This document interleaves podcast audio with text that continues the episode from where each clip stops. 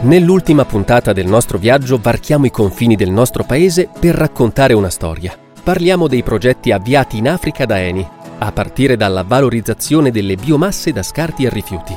Progetti che si realizzano su terreni marginali, degradati o che non vanno in competizione con la filiera alimentare.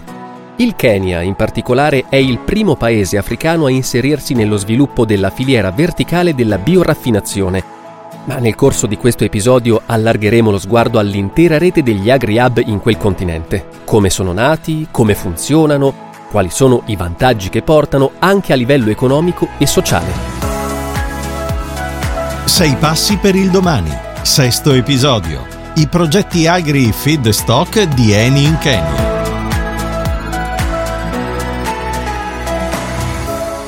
Creato per Eni. In questa terza stagione di Sei passi per il domani abbiamo potuto consolidare un'idea che ci è ormai familiare, ovvero che lo sviluppo delle energie da fonti rinnovabili, le bioenergie e i biocarburanti forniscono un contributo chiave nel percorso di transizione energetica. E che per raggiungere l'obiettivo della decarbonizzazione entro il 2050 è necessario sviluppare prodotti sempre più sostenibili e incrementare l'uso di tecnologie innovative. Proprio così. E in questo episodio, come anticipato, andremo in Africa subsahariana, per la precisione in Kenya, un paese in cui il 70% della popolazione è dedito all'agricoltura. Qui Eni ha inaugurato nel luglio 2022 il primo agri-hub nella contea di Makueni.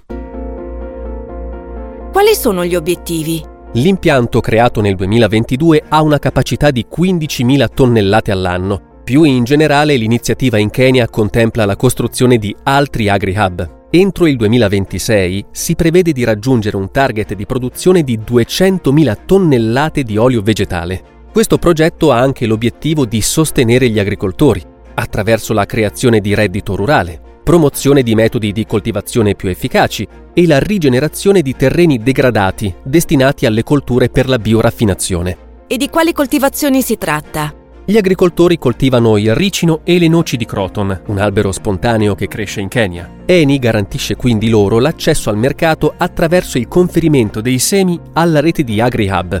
Inoltre sta portando avanti la raccolta di olio alimentare esausto nei bar, ristoranti e alberghi di Nairobi, evitandone la dispersione nell'ambiente e il riutilizzo improprio. Una volta raccolti, gli oli possono avere una seconda vita ed essere trasformati in biocarburanti nelle bioraffinerie. Un vero e proprio modello, quello del Kenya, che verrà replicato in altri paesi dell'Africa. Sentiamo.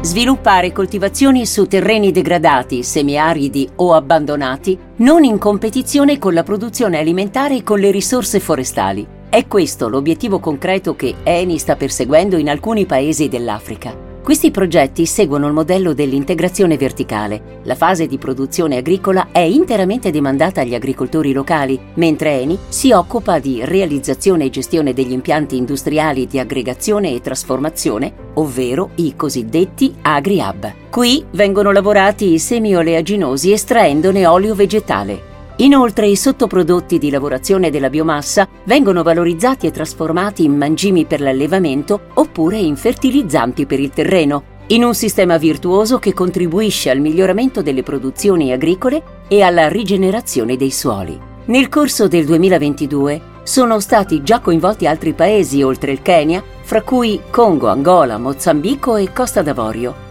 Per le attività di coltivazione si stima di arrivare a coinvolgere circa 700.000 agricoltori entro il 2026.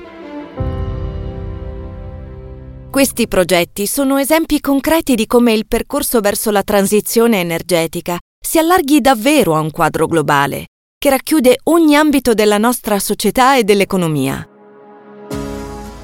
Le iniziative di Eni nei paesi dell'Africa hanno infatti un impatto sociale ed economico rilevante non solo supportano l'accesso al mercato dei piccoli agricoltori, ma contribuiscono anche alla creazione di nuovi posti di lavoro, promuovendo inoltre la diversificazione economica in questi paesi e la generazione di ulteriori fonti di reddito. Un modello virtuoso sotto tanti aspetti, che riguarda tante famiglie.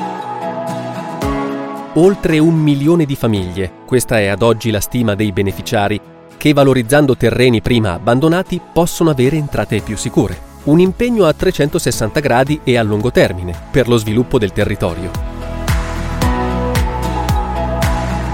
Con questo episodio concludiamo il percorso fatto insieme. A presto!